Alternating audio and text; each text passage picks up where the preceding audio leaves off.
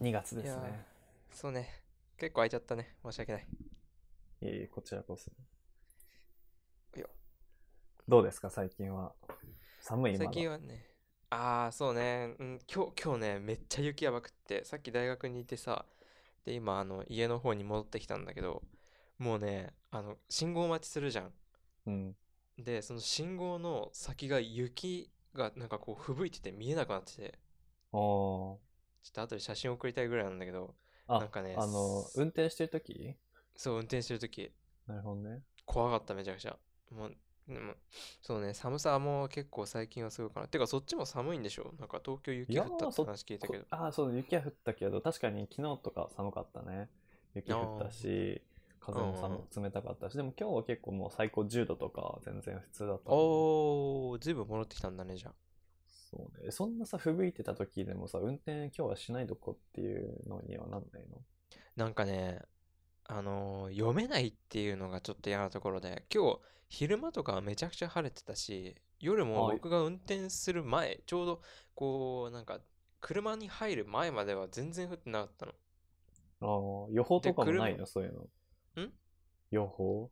ああ、予報とか、でも、だ、多分ね、そのレベルじゃない。本当に一時的なもの、多分今、外、窓の外見れたら普通に戻ってると思う。気温、気温っていうか気候が。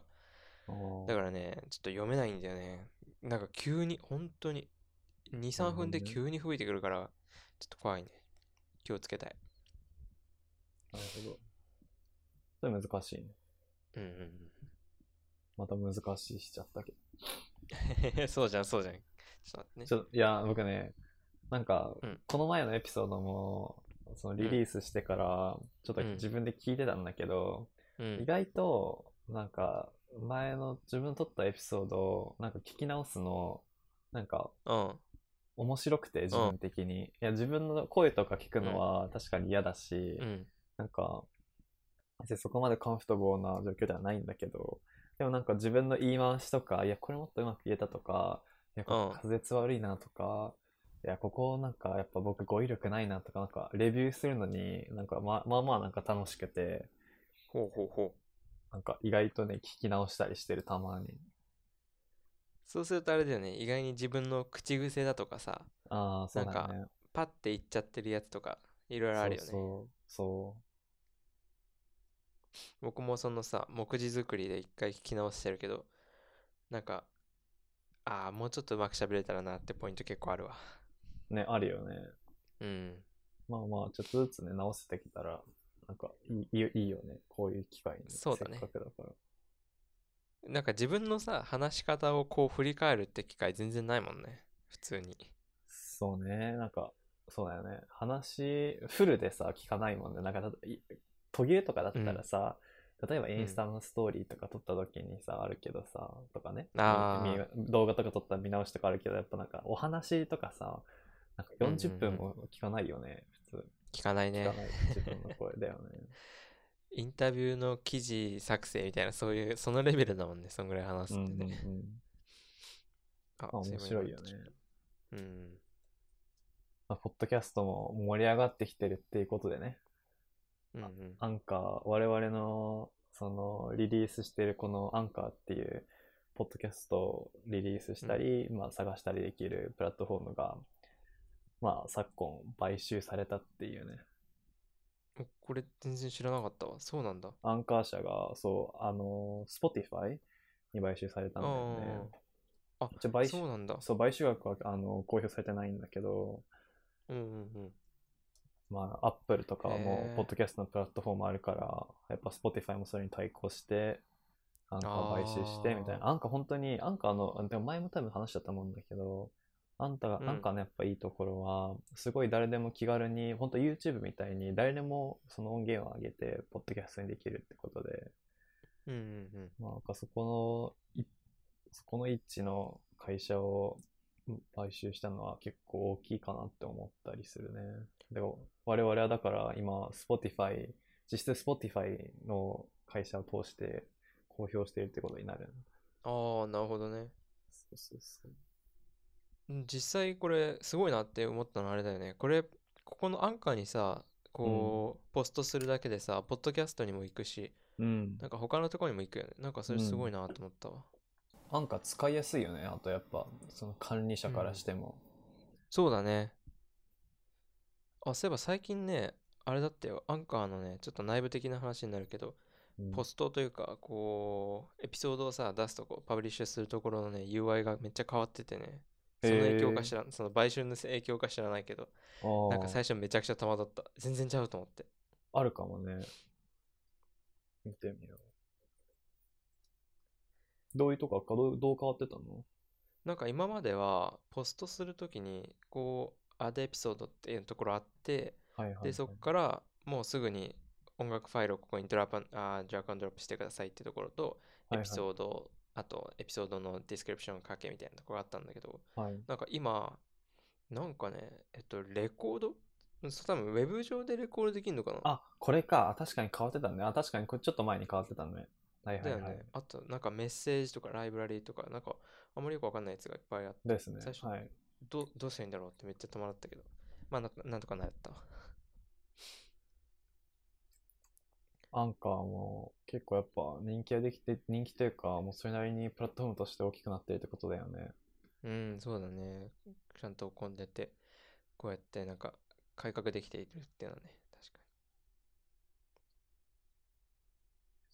Spotify。Spotify 使ってる ?Apple Music だっけ？に。僕は Apple Music 使ってるね。てか、でも多分そろそろ Spotify にも手出そうかなと思ってる。どうして？携帯をさ、Google にして、Apple Music も一応聞けばできるんだけど、あとなんか Spotify の、なんて言うんだっけ、あれ。おすすめ機能っていうか、自分が聴いてる曲をベースにして、なんはいかこれおすすめよみたいにするやつが結構精度いいっていうのを聞いて、ちょっとやってみようかなって思ってるところ。はいはいはい。そうだよね。そこがいいって言うよね、みんな。うんプレイリスト作ってくれたりとか、なんか今週のプレイリストみたいな、今週のあんたにおすすめのプレイリストみたいなのを、なんか毎週作ってくれるんでしょ、確か。それいいよね。え、Android で Apple Music は使いにくいんだっけ？なんか前聞いたような気がするけど。なんか使いづらいわけじゃないんだけど、なんかね、手を出しづらいっていうか、Apple Music 自体がなんかそこまでサポートしてる音楽数が僕、個人的にはなんか、うーん、微妙かなってのが多くって、なんか、うんあ、これ聞けないやとか、これないんだみたいなのが結構あったりして、で、結構何系がないの？邦楽？邦楽だね、そうだね、J-POP は結構薄いかもしれない。カバーとかは結構あったりするんだけど、なるほどね。Apple Music のなんか聞き放題プランみたいなやつ、それで聞けるのがそんな多くない気がする。ああ、それはちょっと痛いね、確かに。うん、それがね、ちょっと微妙なんだよ、ね。邦楽をそんなに聞くんだったらさ、LINE Music とか、え、え、アワ、あーアワみたいなやつの方がいいんじゃない？わかんないけど。ああ、あわね。確かに、そっちの方が良さそうかも。ちょっとそっちも触ってみるわ。あ、でも前アワやって、ああ、でもあの時は良かったな、確かに。そうだそうだ。アワ思い出したなんか一時期バズってたよね。そうね、なんか最初無料無料だったよね。そうそうそうそうそこでバズってたけど、最近全然聞かないね、あれね。うん。うん、なんか僕は今 Apple Music 使ってるんだけど、うんうんうん。なんか、最初やっぱ Spotify と Apple Music 両方試してどっちにしようかなっていう期間があったんだけど、うん。アメリカにいるときはやっぱもうほぼみんな Spotify で、あ、そうなんだ。そこまで機会なかったんだけど、やっぱ友達ん家に行ったりとか、そういう時うん。に大体自分、なんか相手の携帯とか、もうその人の家のスピーカーにつながってる携帯に自分のなんかプレイリスト探したりとか、っていうなんか、そこの連携が結構強くて、もうみんなほぼ Spotify だったんだけど、うんうんうんうん。でもやっぱり最終的に落ち着いたのは Apple Music で、なんかやっぱローカルの、ローカルにの音楽を入れやすいというか、そのクラウドの Apple Music の契約してる音楽も自分でダウンロードして入れた音楽も一緒に混同しや、混同して管理できるのはあ Apple ー Music そうねだから。それいいよねそうそう、やっぱそれちょっと、うんって感じで Apple Music だよねそそこ、それあるわ、確かに。そうそうそう。なんか足りないものだったら確かに自分でなんか CD 買ったりとか。そうなんだよね。補強できるんだよね。そう。ああ、それは確かに強いわ。ああ、なるほど、なるほど。最近あんま開いてないからもう一回考え直すか。逆に Google Music だっけ ?Google Play あれは全然使ったことないよ、そういえば。ああ、でもそっちの方がなんか、わかんないけど、 sync しやすいんじゃないのかな。あー、 sync の意味ではしやすいかもしれないけど、ちょっと今度使ってみる。なんか、そもそも使うっていう意識がなかった。Apple あー Music もともと契約してたし、え、じゃあ今、ブラウザもあんましないってこと？ブラウザする？のブラウザどういう意味？ブラウザというか、なんか音楽探す？探したり。あー、なんかその辺は基本的に僕は YouTube で探しちゃうかな、結構。ああ、なるほど。あ、でも YouTube 探して、新しいのを普通に Apple Music で探し、あの調べて、ポンみたいな。そうだね。ああ、でもあるんだ、そういうそんな感じ。の。なるほどね。でも Spotify、そういう面で考えると Spotify のおすすめ機能ってのは結構強みかなって思うんだよね。なんかいちいち探す必要ないというか、結構こう、そこの部分に関しては補填してくれるのかなっていう感うじがする。ん。まあ、ちょっと試してみてくださいよ。うん、試してみる。ま、わまた次会ったら、その時に報告するわ、どれが良かったか。我々のプラットフォーマーのボスですから。そうだね。Spotify に言えばそう、そう僕たちの検索できるってことだよ。ああ、そうなの？そうそう、Spotify でも聞けるよ。うん。そうか、そうか。聞ける。うん、それは。面白いよ、ね。面白いわうん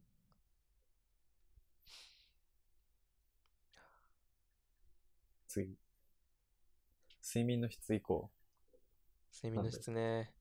なんか最近ね、はいはい。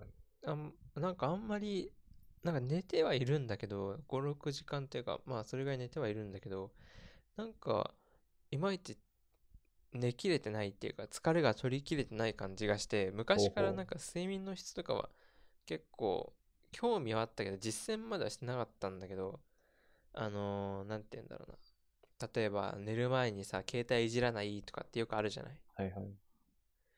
で、そう、これをさ、最初にこのショーノートに入れた時はさ、ゆきちゃんに聞こうかなって思ってたんだけど、あなたそういえば睡眠に関しては結構ひどい生活を送ってなかったかしらって思って。ああ、うん、送ってる。さ昨今も結構ひどいよ。え、それでなんで僕に聞くの？逆に、逆にね、あのーす、すごい、てか具体的にどんな感じなの？今、寝方というか。うん。ああ、寝方はね、結構基本最近毎日3時だね。よ夜中3時に寝て、うん。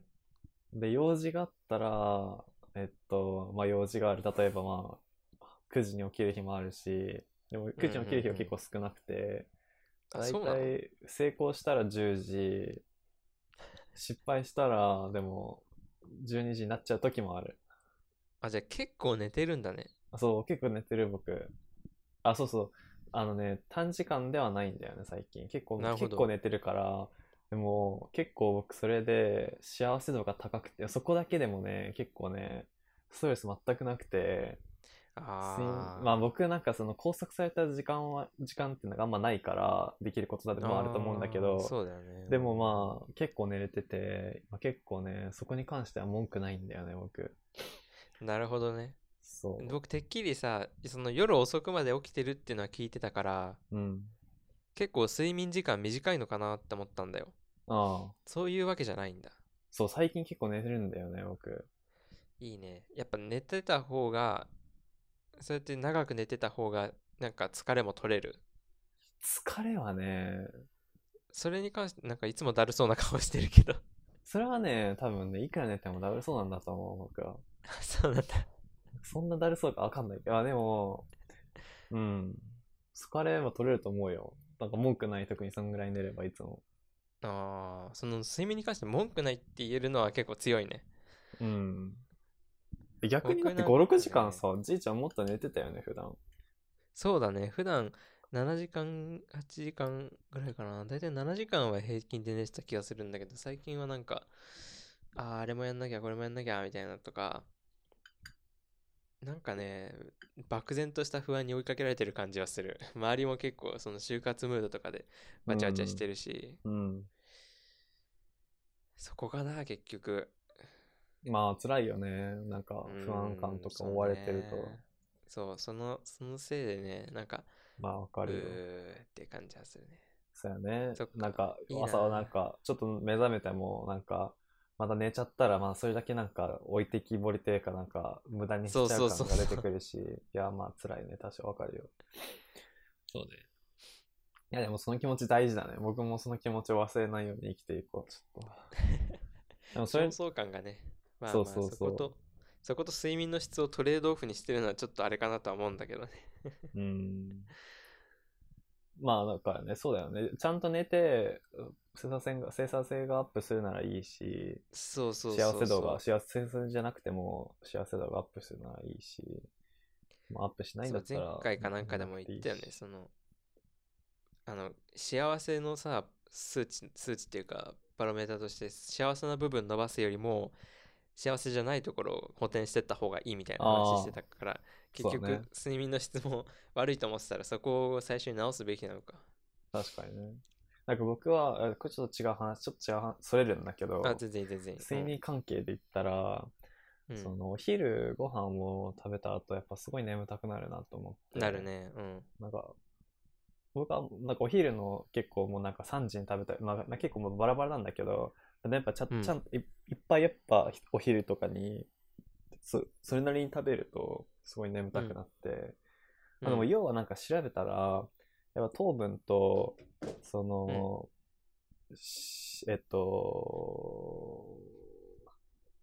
お米とか。とかの話だっけ？うんうんうん。そう。お米とかパンとか糖分あそれプラスパン糖分を取りすぎると、まあ、お腹がいっぱいになってまあそれで眠気を起こすらしいんだよね。だからまあやっぱサラダとなんかタンパク質とかうんうんなんか軽めにした方がいいっていうのを検索ちょちょっとグーって分かってまあ大うん。なんかそうしようって思った、昼。なるほどね。まあ、お昼のさ眠たくなるの辛いじゃん結構。辛いね、あれね。うん。なるほど、なるほど。お昼は、あれか、じゃあ炭水化物とかじゃなくて、そうそう、炭水化物と、あの、脂質、あの、糖分糖質？をちょっとうん。まあ、ひそこまでと飛び、飛びすぎない方がいいっていうね。なるほど。サラダとか、もうなんか、あれだね、OL の食事みたいになってるけど。そうそうそう、まあ、そういうパンとかじゃなくて、そう、あんまり、本当にサラダとか、サラダとチキンとか多分がいいんだよね、きっと。おお健康的だね。すごく。そもそもが。うんそれ聞くと。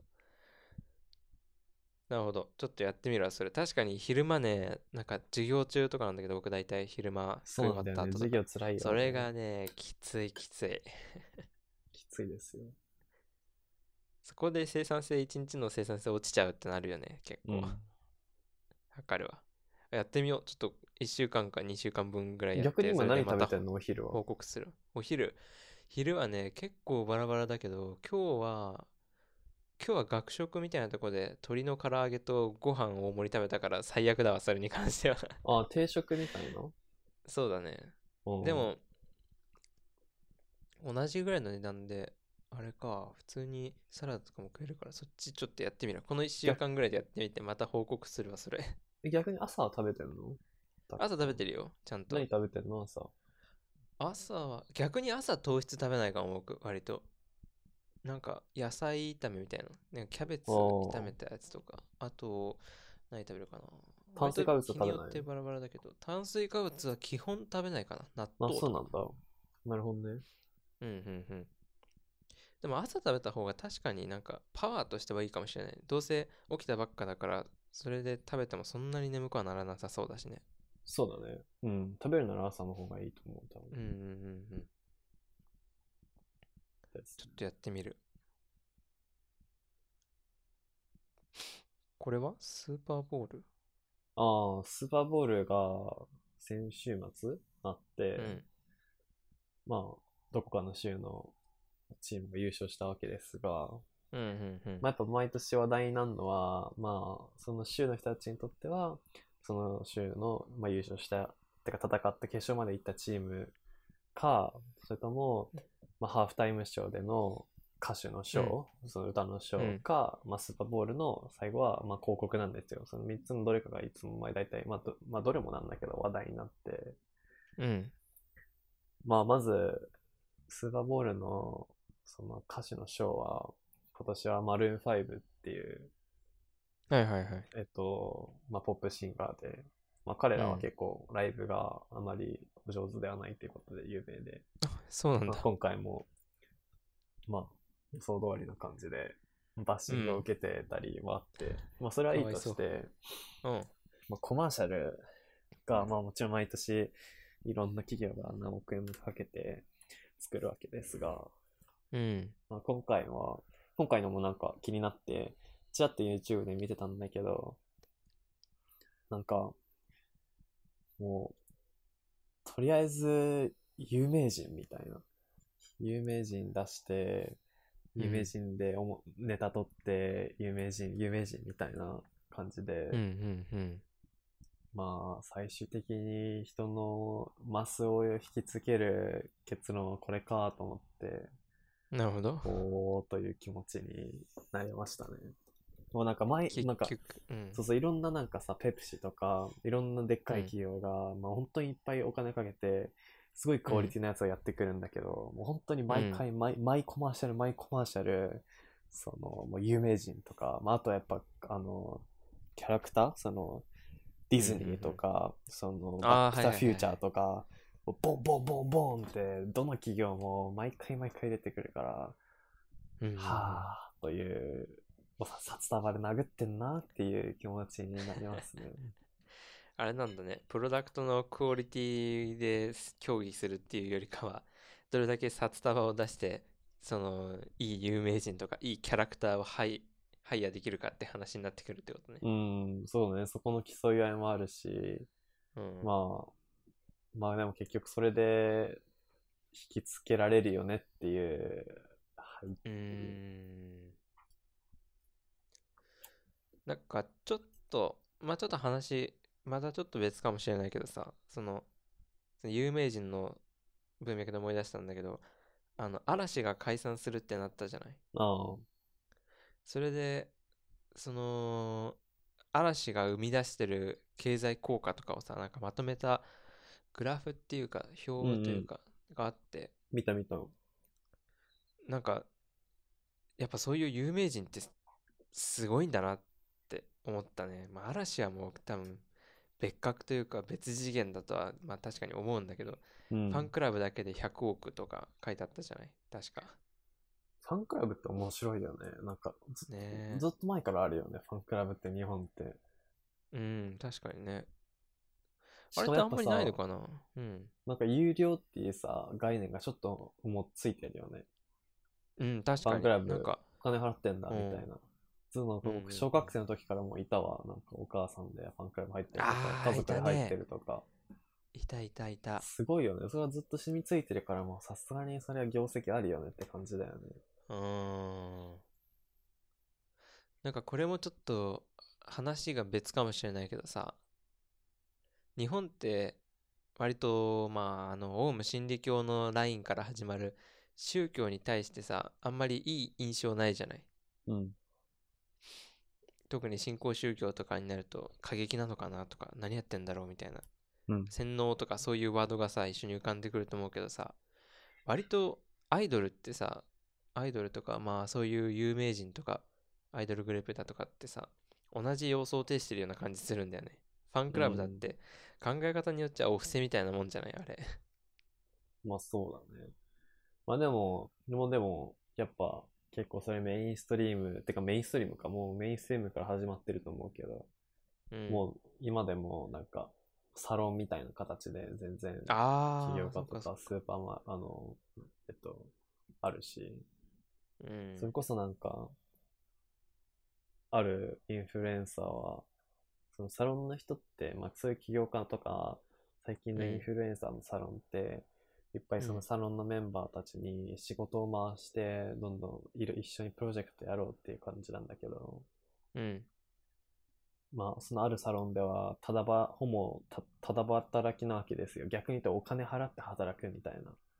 おおまあまあ仕事をもらってるから、まあそれをなんか、そのアンユージャルな体験が価値あるみたいな感じなん、ではあると思うんだけど、うんそのタクシー代とか移動費とかも全部自腹だし、まあなんか、まあだから批判した人たちは、なんかもうそれはもうほぼ奴隷新しい奴隷やんみたいな感じで言われてたりもしたりしてたけど、まあでもいろいろね、その似たようなものだったらいくらでもあるよね。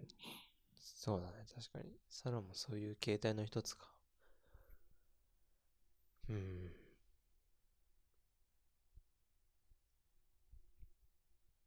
まあ、宗教は強いですね。強いね。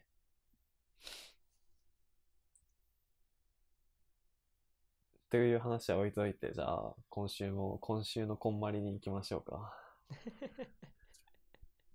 今週のこんまり、毎週の コーナーになってんの、こんまり。これから レギュラーコーナーになるの？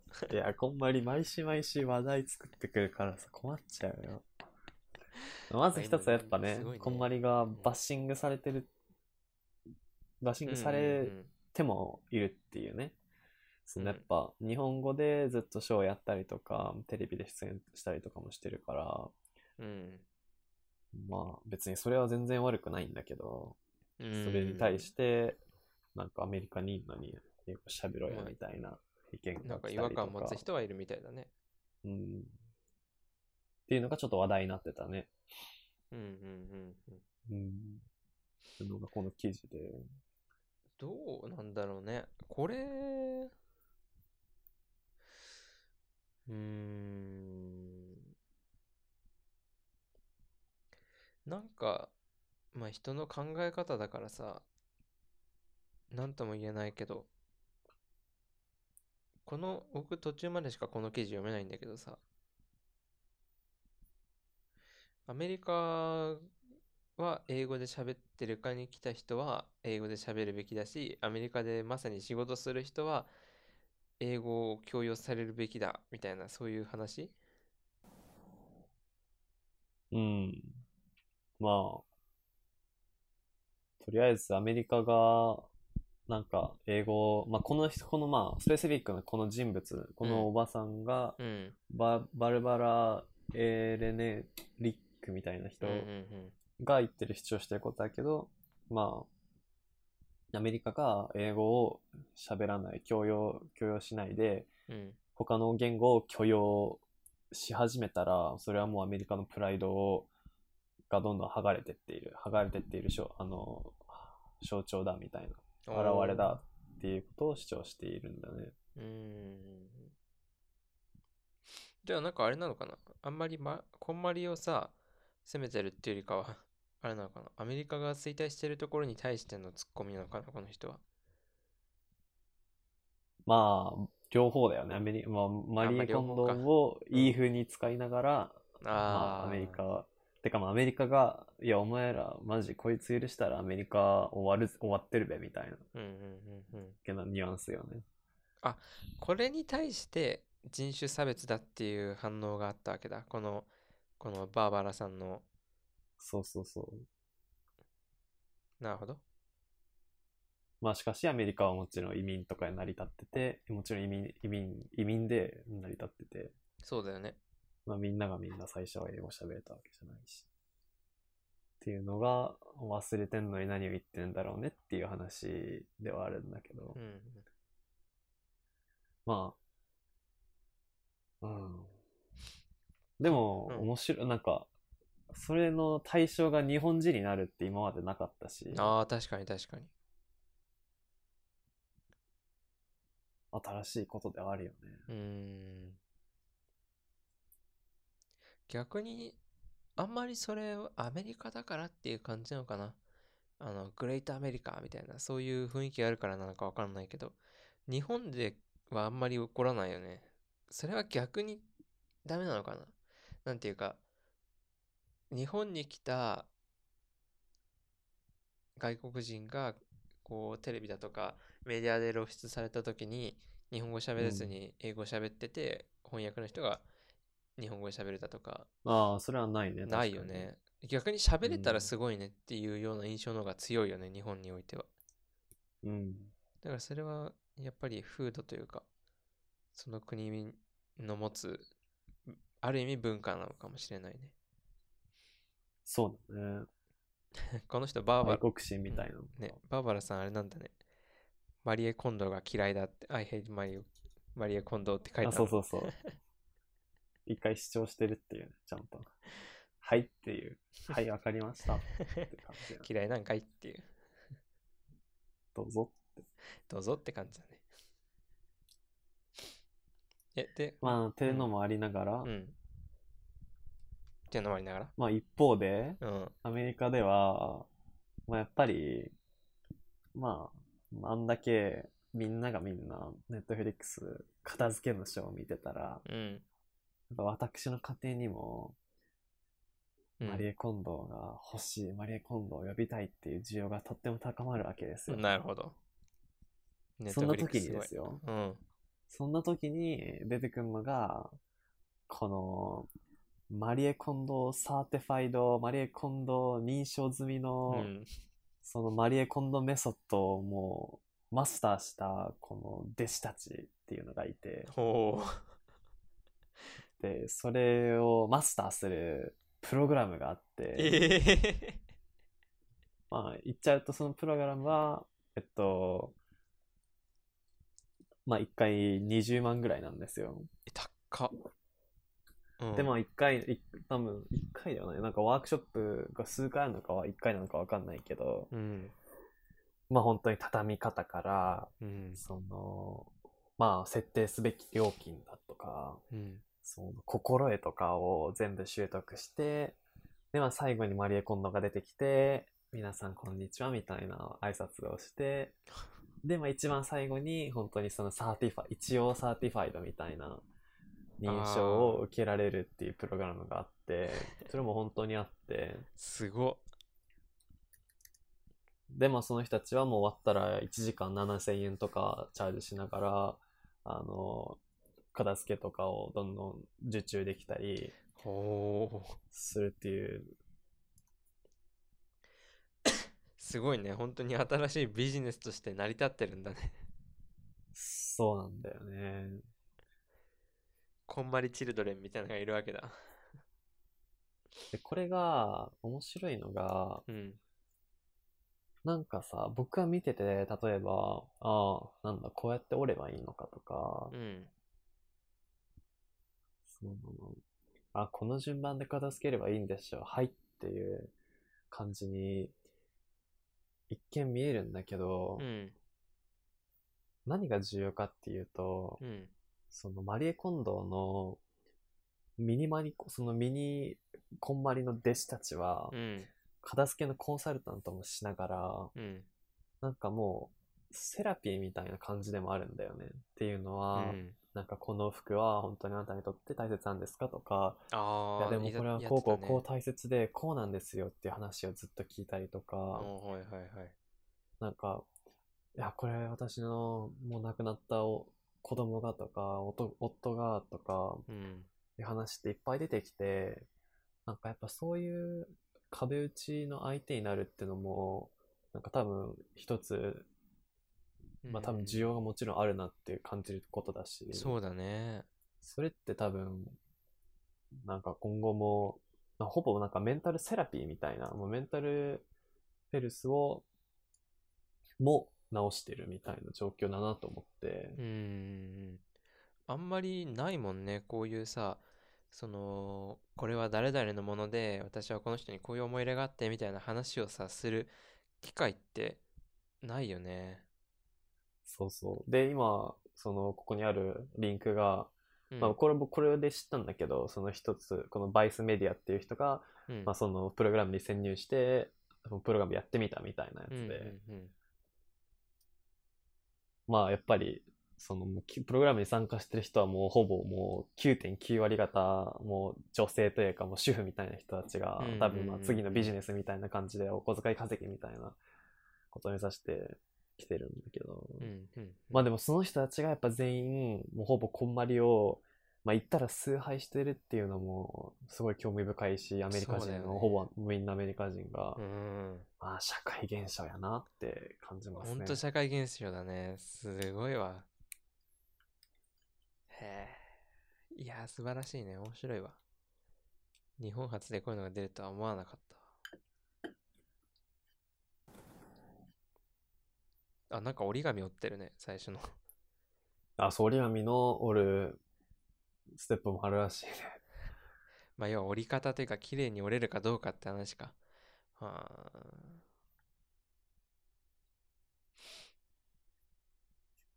でも、あれだよね。そこまで日本でさ、なん、ネットフリックスの強さかな、そこは。あんまりならなかったよね。まあそうだね。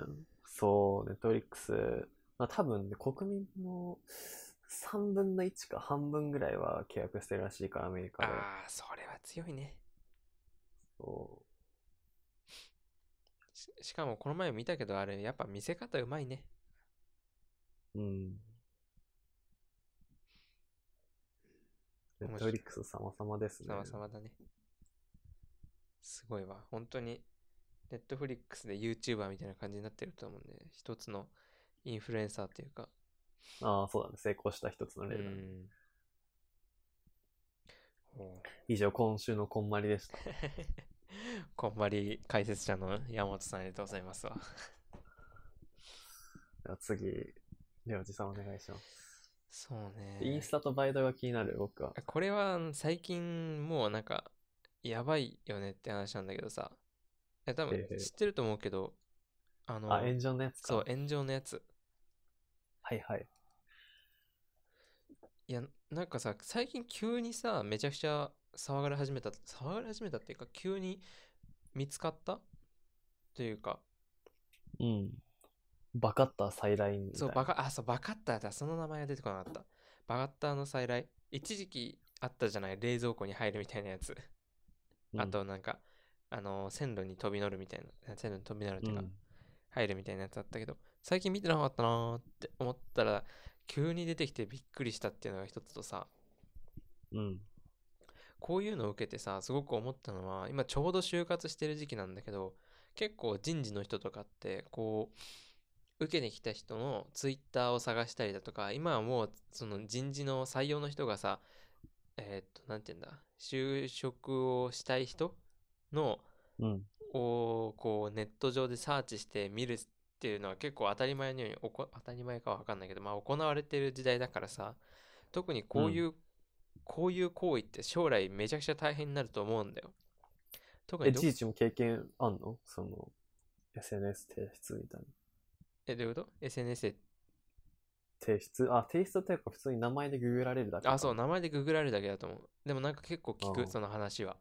実際僕やられたかっていうのはあんまり分かんないけど実際にね。僕そんなやってないしそもそもうん。で、今回の件に関してはさ、すでにもう2人ど、だ、どこのやつだったか忘れちゃった。と、松屋だったかな？なんか、ちょっと適くら当に。い寿司でしょ、一つ。や、もうとんでもないぐらい出てるよ、今。7社ぐらい出てるはず。えー、セブンとか、くら寿司、ビッグエコー。あの、牛丼屋のチェーン、あんまり下手に名前出すと、そこのネガキャになっちゃうからあれなんだけど、あの、牛丼屋のチェーンが1個あって、そこで、そこに、そこでバカした2人は、解雇と同時に、確かね、その人たちだったと思うんだけど、法的処置、完全に訴えられちゃったんだよ、会社側から。いや、それくら寿司だよ、確かくら寿司か。そっかそっか。そう、くら寿司だよ。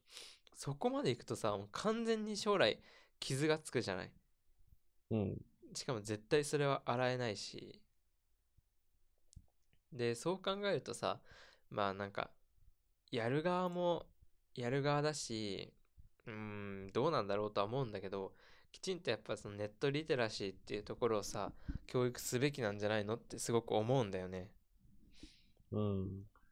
なんか、そうだね。まずその、法的処置に関してはう、ん、なんか、まあ、やった本人たちに対してはもちろんそれはもうこれから人生傷つくことだし、うん、まあかなり重大なことだと思うけど、うん。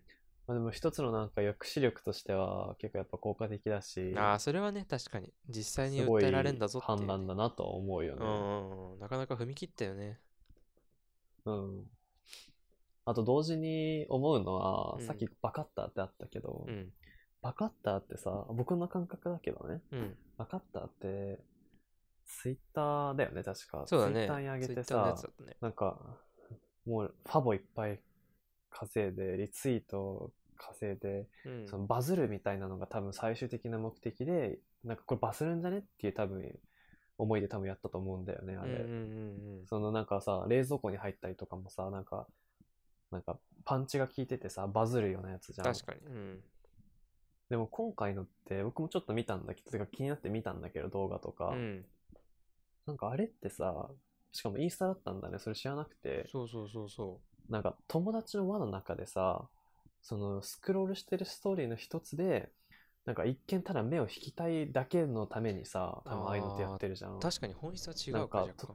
うん。そうなんか、やっぱ自分の、なんかただただちょっとストーリーで、ストーリーで面白くしたいっていう多分思いが先駆けで、多分ああいうのってあると思って、なんか多分その気持ちって、あの、似てないようだけど多分、その、可愛くストーリーで写りたいとかさ、うん。いい写真をストーリーで、いい写真だけどもうめっちゃ上げたいとか、ストーリーで上げたいみたいな気持ちの多分もうほぼ同類だと思うんうだよね。ん。まあ、方向性としてってことだよね。輪の中でやりたいって話だもんね。てか、いや、なんかストーリー、てかまあインスタっていうか、まあ最近多分投稿より多分ストーリーで、そうだね。なんか綺麗に見せたいとかさ、よく見せたいとか、面白く見せたいの多分、一番の多分過激な、過激に、過激な結果になった例だと思って、うん。まあストーリーの 流行りきったら威力、半端ないですね。ああ、そういうことね。うーん。威力というかまあなんかその心理的な作用、そのそうね。友達とのつながりでどう見られたいとか、うん。どう見せたいとか、ストーリーってあれだよよね、あの、ツイッターのリツイートみたいなことはされないんだよね、あれは。拡散はされないものなんでしょされないはずなんだよ。そうそうそう。ってことは誰かが、そのストーリーを見た誰かが、どっかで拡散したっていうところから発覚したんだろうな。そうだね。でもなんか、そうそうそう、ちょっとまた戻っちゃうけど、それ見て、単純に怖くなったってのあるね。あの、ビッグエコーとかさ、唐揚げのやつをさ、こう、床にこすりつけてからフライヤーに入れるみたいなうんことやっててさ、そんなことしてるんだっていうようになってさ、実際なんかそういう騒動があった会社うん。の株価も落ちるし、あとそ,、まあそね。その、その人たち個人ってさ、結構特定されるじゃない？誰ですみたいな。うん特定されて、それがどこの視点だかっていうのも特定されて、その、ちょっと正確なデータじゃないけど、確か聞いた覚えによると、その事件があった視点っていうのが、確か6割か8割ぐらいで潰れてるらしいんだよ。もう閉店まで追い込まれちゃって。えーすごいなーって。まあいや、さすがにそういう事件があると、行きたいとは思わなくなっちゃうからしょうがないとは思うんだけど。確かにね。行き届いてなかったってことだもんうね。ん、管理がすごいね。難しいね。と、ちょっとうん時間も時間だから、ちょっと絞っていくか。そうね。パパッと。もうこれについて結構話したいな生産性。ささっきちょっと話しててね。そうね、さっきちょっと最初話したけど、いや、撮る前に。どういう話だったっけ？その、やっぱ一人で、うん。一人のなんか勉強とか、自分の個人プロジェクトとかを進めるときのタスク管理って、うん。なんか一見やっぱり、普通に終わったタスクをどんどん管理してって、この次、このタスクまで残ってるから、こうこうこうっていう、うん、うん。その看板式でやってきがちだけど、うん。でもそのタスク管理方法って、やっぱりなんかタスクが終わんないと、もう一つそのタスク、もちろんだけどそのタスクって消せないし、うん。タスクベースでしか振ってな来ないけど、その自分がどのくらい生産的にやってるかっていうのをメジャーとして、なんかいいなっていうのを上げてたのが、まあ一つなんかツイートであって、うん。その人は、まあ自分がやってる、えっと、作業のベロシティ、そのどのくらいの速さでそのさはや作業やってるかとか、うん。どのくらいの進行度が今あるかとかっていうのを、なんか、数値として見ていくと、例えば今、なんか最近はなんかちょっとだらけちゃって、全然プロジェクトが進めないってやったら、もうそれ確実にベロシティが落ちてるしう、ん。うん。その全然せ多分結果も残してないはずだから、まあ、上げた方がいいし、す逆にすごい今調子が良くて、たくさんたくさんなんかやることが、あの、今どんどん進んでたら、たとえ一つのタスクが終わったっていう状態じゃなくても、でもたくさんその、なんか終わりにめがけて、もう進んでるんだったら、それだけで今、多分いい感じにプロジェクト進められてるしって。いう一つの座標になって、うん。まあ、いいタスク管理なんではないかっていう。うん。そうね、あの、あれだよね、結果よりは、プロセスだとか、どれぐらいやってるかっていうのを重視するってことだよね。そうね。でもすそうそそれもささっき言ったけど結構そこの管理難しそうだよねっていう話ねうんうんうん。それはなんか明確な回答とかはあったの？そのツイートだとか周りの人がやってるやつだとかただなんか、ベロシティ大事だなって思ったみたいな。ああなるほどなるほどなるほどねって感じだったんだけど。結構今現在残ってるさこうタスク管理ツールだとかさタスク管理の方法って結うん。割とそのなんだタスクのいわゆる完了をベースとしててさあれだよね一日例えばこれとこれやったとかこの1週間でこれとこれが終わったっていう結果が出ない限りなんか自分が頑張ってるかどうかわからないっていうのがあるよねそうね。フィードバックが少ないよね、うそしたら。んなんだろうね。その細かく、タスクを多分細かく分類分けするのもうん一つではあると思うけど、うんうんうん。そうだね。なんだろうね。なんかもうそれはその、なんかこの域になってくると、もうなんかどっかに記憶するとかより、やっぱ意識の問題なのかなと思うよね。ああなるほどなるほど。だってさ、進んでるかどうかなんかベロシティいちいち記録したりするのだるくない？うんそれはちょっと管理コストが高すぎる気がするね確かに。そうね。うん、だから結構細かくするっていうのも難しいよな。そうね。どどのぐらいまで細分化すべきなのかってのは結構難しいポイントだねそうね。僕が前やってたのがタスクシュートってやつでさ知ってる聞いたことあるいや、ない。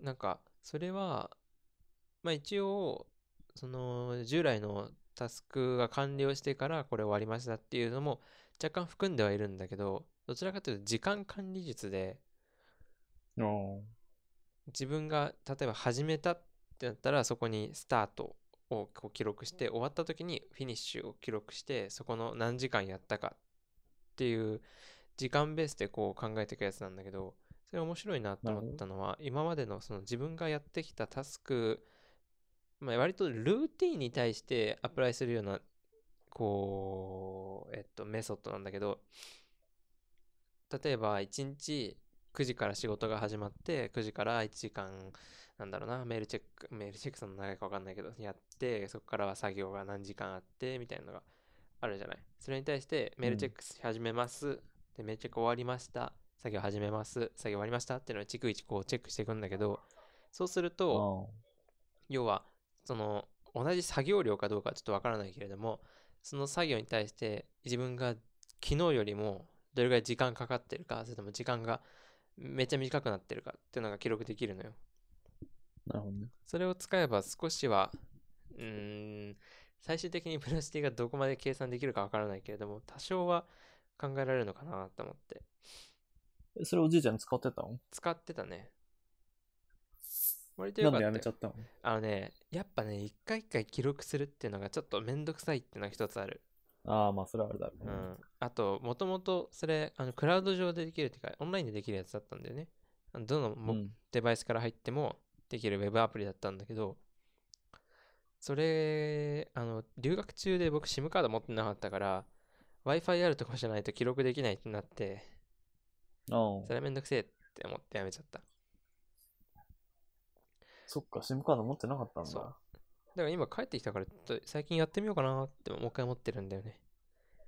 ただ最近は割とルーティーンっていうのがさ、生活の中に定まってないから、ちょっとやるかやらないかは迷い中。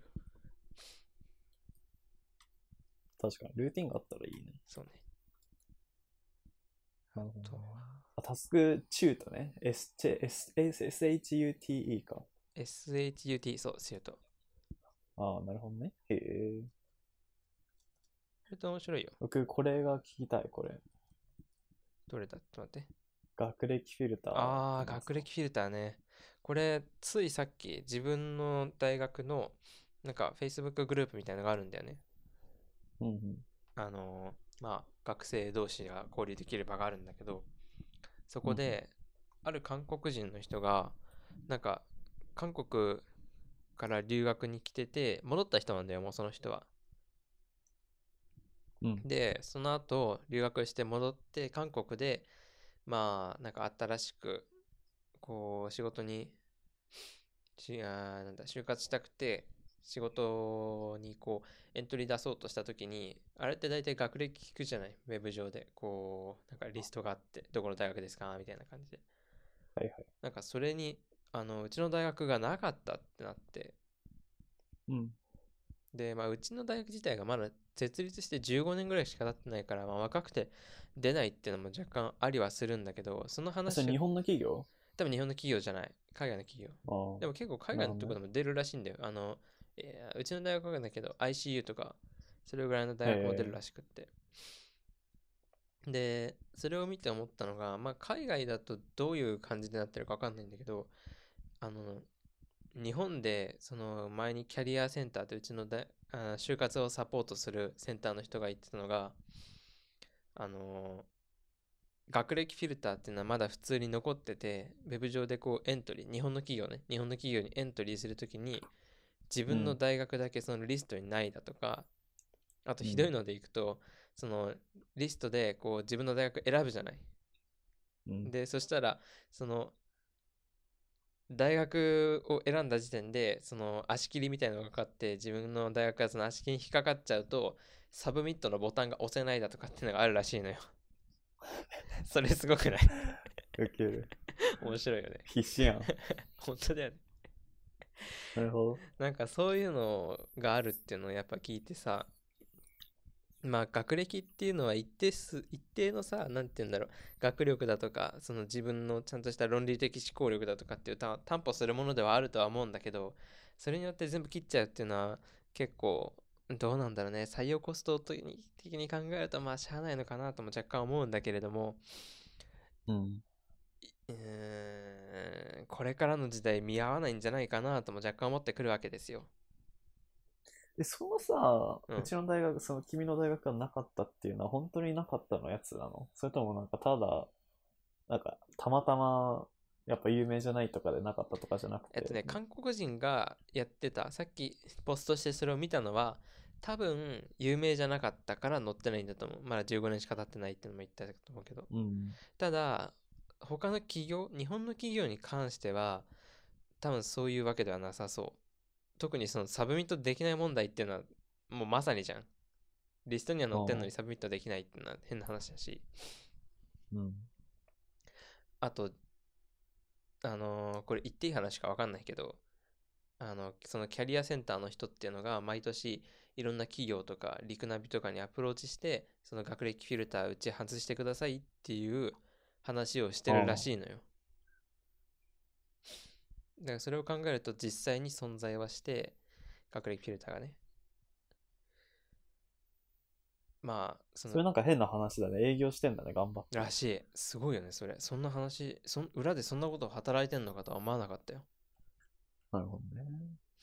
でもなんだろうね、日本だと、うーん、ある程度、てかまあ、そうか、日本の教育とかだと、やっぱまあ、大学のレベルって多分入試じゃん。入試のレベルとかで。、メイン入試だよね。入試までの頑張りだけのうん、絶対そう。計測値で、結研究とか局ないもんな企業的にも、まあいいだろうって思ってるんだろうね。うん。大あ学とアメリカとかだと多分、全然違いそうだね。その大学名よりは多分 GPA だと思うんだよね。もしやるんだったらそういうの。それは確かに全然合理、わかんない。まあ企業によっては合理的だと思うしうん。そうね。なんか、そう、とこだったらなんか想像できるけど、最近、まあ確かにそれはなんか固有だよね。うん、最近他の人の就活見ててさ、すごく思うのがさ、日本ってその大学でのさ、勉強って全然重視しないよね。なんか、あなたが大学生活で一番頑張ったことは何ですか？って聞いてさ、クラブサークルだとかさ、課外活動とかの話を聞くとさ、こういう研究頑張ってこういうことを学びましたみたいな話ってさ、多分あんま生えないと思うんだよ、話として。まああと少ないよね。就活の本とかでさ、そのサンプルがあるじゃない？そのはいはいサンプルでさ、そういう話を書いてるサンプル見たことないし、私は経済学を学んで、こうこうこういう研究をしましたっていう話を書いてるとこ見たことないし、多分企業側もそういう学生よりかは、なんかクラブサークルでリーダーやってみたいな、そういう学生の方をよく見てんのかなっていうのを思うし、それってなんかちょっと大学の本文見失ってないってちょっと思うんだよね。自分もそんな、なんか、学業にフォーカスしてるかって言われたらわかんないんだけれども。はいはい。そこをなんとかしたいんだよなーってちょっと思い始めた、最近。今更こう4年生になる直前でさ、もっと勉強しときゃよかったなって思う面もあるし。う。うんん。学歴フィルターはでもまあどうしようもないよね。まあね、多分ね。もうこのさ、入試のシステムがさ、根本的に変わらない限り存在し続けると思うんだよ。まああとなんか、その入試の時点でどれだけ頑張ったかっていうのもまあ一応含まれるわけじゃない。うん。まあ半分ぐらい運だとは思うんだけど。それも考えると、まあ、しゃあないシステムなのかなともちょっと思うんだけれども。うーん。あ、それでさ、面白いなって思ったのがあって、この前友達がさ、東京にイベントに行ったって言ってて、で、そのイベント自体はグループディスカッションをして、それに対して企業さんを見てるわけよ、その学生たちを。うんで、で、終わった後に、その個人、気に入った個人に対して企業がアプローチしてったり、えっ、と、学生側が気に入った企業に対してアプローチをするっていう、まあそういうイベントだったらしいんだけど、うん。それは、あの、学歴を隠してやるんだって。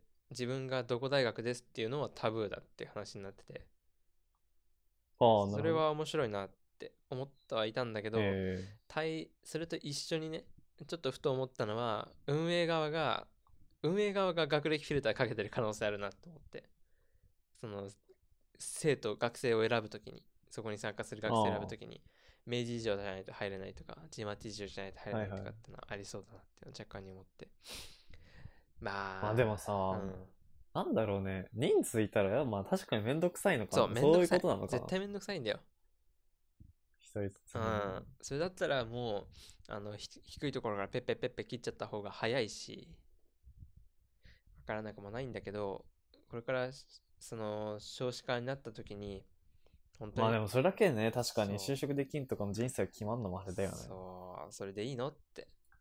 ちょっとね。大学に入ってからの気づきだとかさ学びとかってすごく大きいじゃない、そうね。そこの点を考えると余計思っちゃうね。学歴フィルターに。確かにね。さて。なるほど。あ、今のでね、多分もう一個、こっち側の話は半分くらい終わったわ、これも。あとなんかありますか？話したいこ話したいことか。あと、働き方改革に関してかな。これも就活に関しての話だけど。あのね、はいはいあの、全然その、うち、うち珍しい大学らしいんだけど、企業側がうちに対して、あこの秋田に来てね、いちいち企業が。で、うちの大学の部屋借りて説明会してくれるっていう、なんかす、うんすごい素晴らしく恵まれた環境にいるんだけど、う。うん。え、でもそれでもじいちゃん、GM から東京に来てんじゃん。そうね。東京に行かないとない企業もあるから、ベンチャー系は東京に来て。就活してるよね。そうそう。あそうそれで、その、初めてこの前行ったんだよ。その説明会とやらに。大企業の説明会にちょっと興味あって、ペペって行ってみようと思って3社ぐらい回ったんだけど、まあ統計、統計の母数が少ないから何とも言えないんだけどさ、あの、最近の傾向なのか知らないけれども、みんなさ、どの企業も働き方に対してのアプローチがすごくて、うちの企業はきちんと働き方改革にのっとって、どうどうどうしてますとか、有給消化率の話だとか、ああ。と、うんあれだ、育休の話とか、ワークライフバランスとかの話をすごいしててさ、うん。多分それで、まあ少なくともい、うん、1割かなもしくは5分ぐらいか。は、その説明会の話でちゃんと話しててさ、うん。やっぱすその政府主導で動いてるからっていうのと、あと社会的風潮、ブラック企業許さねえみたいな、そういうのも含まって、企業側もそこに対してすごいデリケートに扱ってるんだなっていうのを、その誠意が見られてさ、ああ。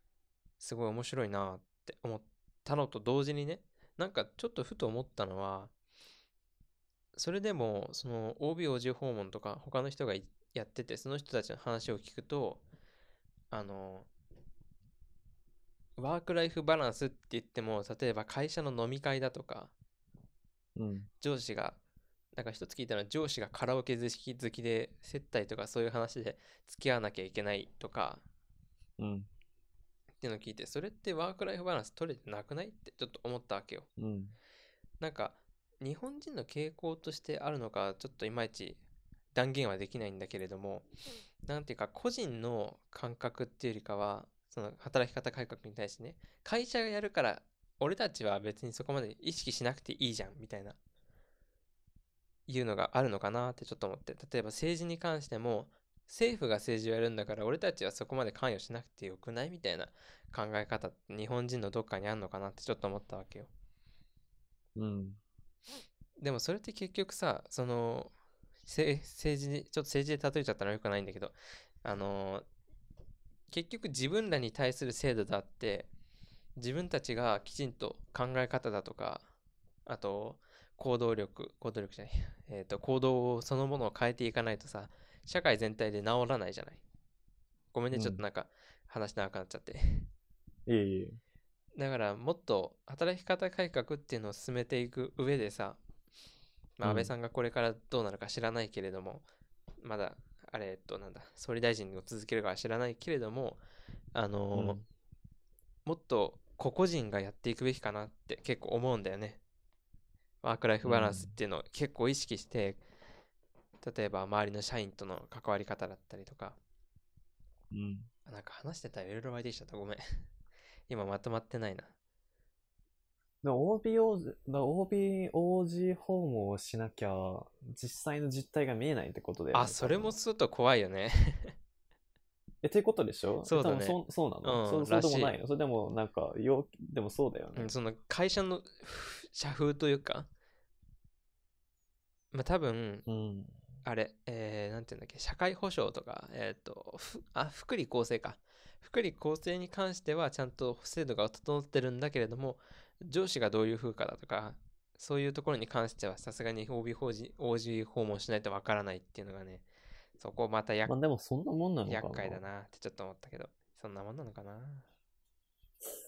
うん。ごめんね、なんか最後、いまいち締まらない感じで。いやいや。なるほどね。でも、そうなんだ。働き方か改革ね。確かに。結構してるとこあるわ。盛り上がってんね。うん。メーカーとか、商商社は聞いてないからわかんないや。あと僕聞いたのどこだったかな？建設とかそういうとこあったけど、なるほどね。やっぱ結構センシティブなんだなーって。まあそりゃ今の時代こうさ、僕らの世代ってさ、結構ブラック企業とかさ、中3、中3じゃないか、中高でよく聞いた話題じゃない？うん。だから結構それそこに関してすごくうーん敏感になってるっていうかえブラッ。ク企業なの？何回もあったもんね、ニュース。そうそうたまんなかったもんねあの時ねありましたね。うんだからいいいい戦略だとは思うけどね企業側に対してはちゃんと考えてるってういうのはねん。まあじいちゃんも気をつけてください。うん、気をつけるわブラックに入んないように気をつけるじいちゃん、働きすぎたら死にそうだから、気をつける自分の身は守るよあとは？そんなとこ？あ、もう一個あった。これはね、なんかただのおすすめだわ。このノーション？ノーションあれでしょ？ Notion 僕も使う持ってるよ。マジ？入ってるよ。うん。Notion でもね、全然使わないんだよね。なんか、どういう時に使えばいいのかいまいちわかんない。あー、なんかメモを取る人と取らない人で 全然違うと思うけど。僕は割と大学の講義ノートとかにもしちゃったりして、あと、あのータスク管理のためになんか、もともと入ってるじゃない？カンバンみたいの。はいはい。それ使ったり、かな？あと僕あれかな？あの、あや、危ないかもしれないけど、あのーアカウントのさ、ID とかパスワードとか、まあパスワードにまあいろいろ工夫しながら保存はしてるけど、え、これ使ってんの？そう、もうなんかめんどくさくなっちゃって。なるほど。でもなんかこのさ、スプレッドシートとかさ、ちゃんとしたメモだとかさ、その看板だとかがいろいろ、あのー一切合切で入ってるのは便利だなと思った。すごく。note-taking の話。え、でもさ、じゃあ今まではどれ使ってたの？今まではエヴァノ使ってた。え、移行しちゃったの？だるくない？いろんなところにメモすんの。うーん、でもなんか僕、 Evernote より使い勝手いいかなって若干思うんだよね、最近。あ、課金してたの？ Evernote は。そう、あの、3台ぐらいでえ、やめたの？じゃあ。うんまだやっちゃやってるけど、多分そのうち全部かああ、それでも Notion 使うんだ。移行しようかなと思ってる。えー、結構来てんね。うん、結構個人的には来てる。あんまりね、あ、わかんない。ちょっと Windows 版だからか、その UI の違いがわかんないけど、あんまり Evernote の UI 自分で馴染み馴染まないんだよね、あんまり。なるほどね。だからまあ、今のところは、あとね、あれ、Notion はアイコンが可愛い。あの、なんだっけ、ワークスペースとかさ、一つ一つにアイコンつけるじゃん的。。そうそうそうそうそう、あれが可愛い。それはあるね。なんか、モダンだよね。そうだね、モダンだね、確かに。はいはい。そう。ぜひおすすめっすわ。これは結構個人的に。そうね、使ってな、なんか使い一回一度はなんかね、使ってみてうん体感するといいかうもみたいん。その、配色だとかな、やつです。その辺は結構モダンな感じでいいっすよ。おすすめっす。確かに。意外に1時間そんなとこですかね。そうだね。いや、うんありがとうございました。あありがとうございました。